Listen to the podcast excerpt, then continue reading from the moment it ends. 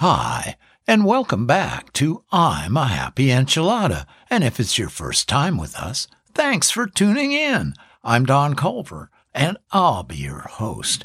For you first timers, I want you to know that I'm no therapist or shrink.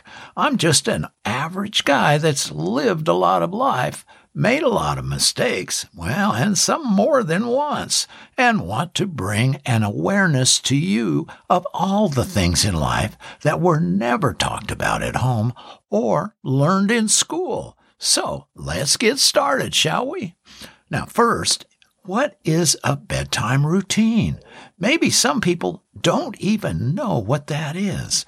Well, a bedtime routine is a set of activities you perform in the same order every night in the 30 to 60 minutes before you go to bed.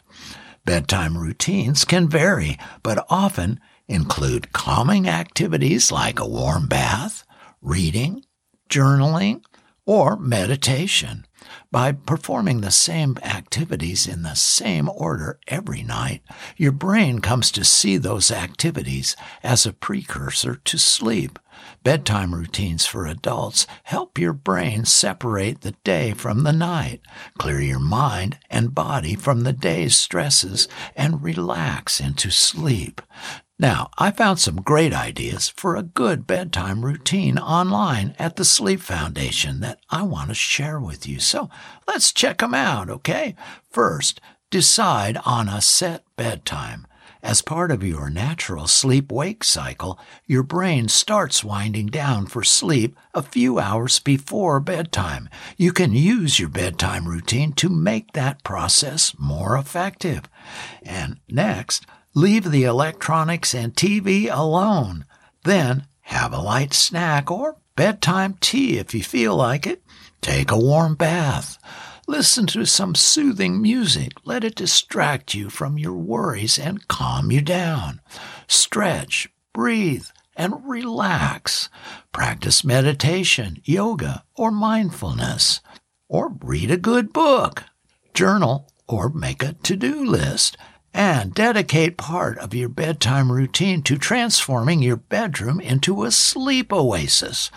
Now, those are great ideas, but one thing to avoid completely, I would say, is any alcohol or caffeine two to three hours before bedtime to be sure they don't keep you from falling asleep. And something else I just learned. Did you know that the body repairs itself during sleep? I didn't either. Well, it does. Now, between the hours of 10 p.m. and 2 a.m., the body will go through a dramatic process of physical repair. Between roughly 2 a.m. and 6 a.m., the body will go through a process of psychological repair. A disrupted sleep pattern will cause the cortisol to elevate and negatively affect the regenerative process. Dang!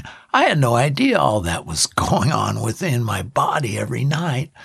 It sure makes getting good sleep every night more important in my mind. How about you?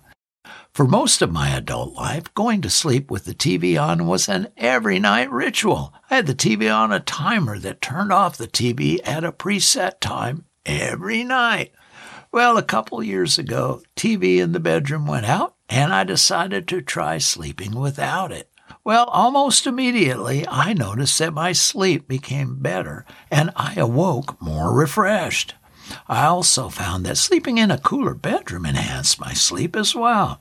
So I'm already a fan of getting the very best night's sleep for myself. It really does make for a fast start and a better day for me. And my wish for you is that you can improve your sleep too and get more out of your every day. Well, that's all I've got. So until next time, God bless and be a happy enchilada. Bye.